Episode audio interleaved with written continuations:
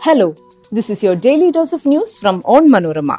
I'm your host, Deepa Soman, and these are the major news stories of the day. Center asks states to avoid large gatherings for Independence Day following COVID protocol.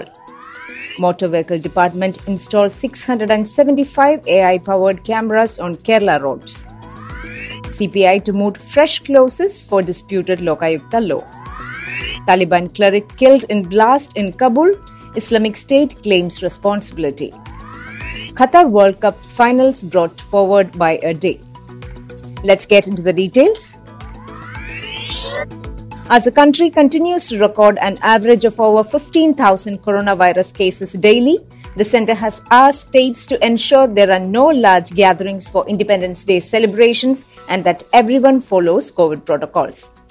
The Union Home Ministry has also conveyed to all states and union territories to carry out a Swachh Bharat campaign at a prominent location of each district in the state and union territory and carry out a fortnight and month long campaign to keep it clean through voluntary civil action. The Home Ministry also asked government departments and educational institutions to carry out tree plantation programs to spread awareness for the conservation of the environment. The Kerala Motor Vehicle Department has bolstered its surveillance system with artificial intelligence powered cameras to make roads safer. As many as 675 cameras are now functional across Kerala.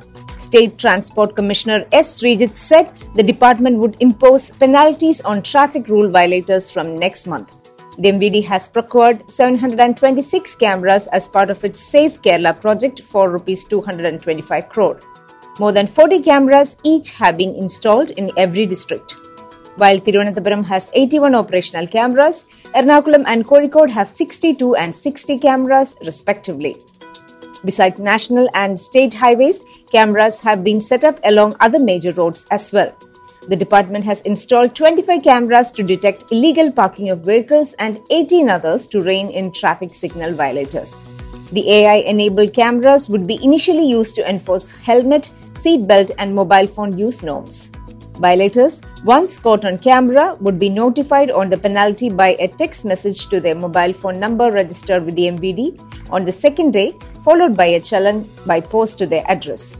The MVD would consider penalizing violators based on vehicle documents such as insurance in the second phase.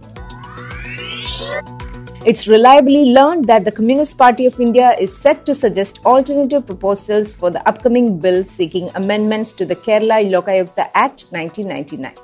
The bill will be tabled in the specially convened assembly session this month.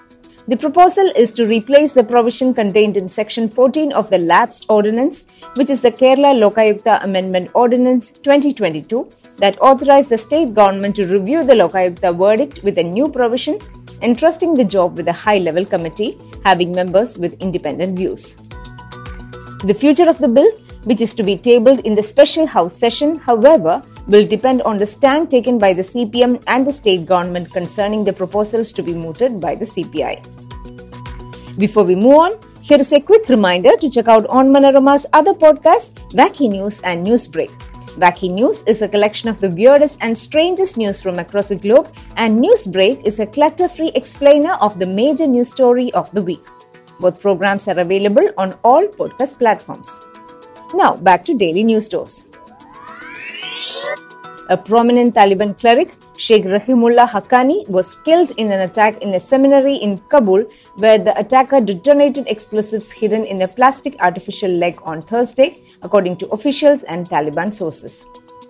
The Islamic State claimed responsibility for the attack, according to the group's channel on Telegram.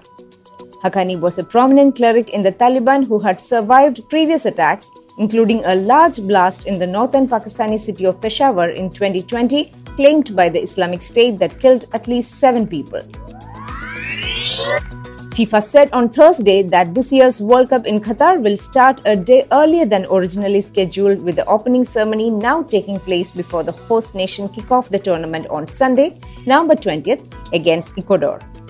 The original plan was for the opening ceremony to be held before Qatar's first game on November 21st, which would have created the unusual situation of two matches Senegal versus Netherlands and England versus Iran being held before the ceremony. Normally, the ceremony is conducted before the kickoffs of the first game of the tournament. Host country Qatar will now make its World Cup debut against Ecuador after the opening ceremony. That brings us to the end of this episode. Be sure to come back tomorrow. As always, thanks for listening to Daily News Dose.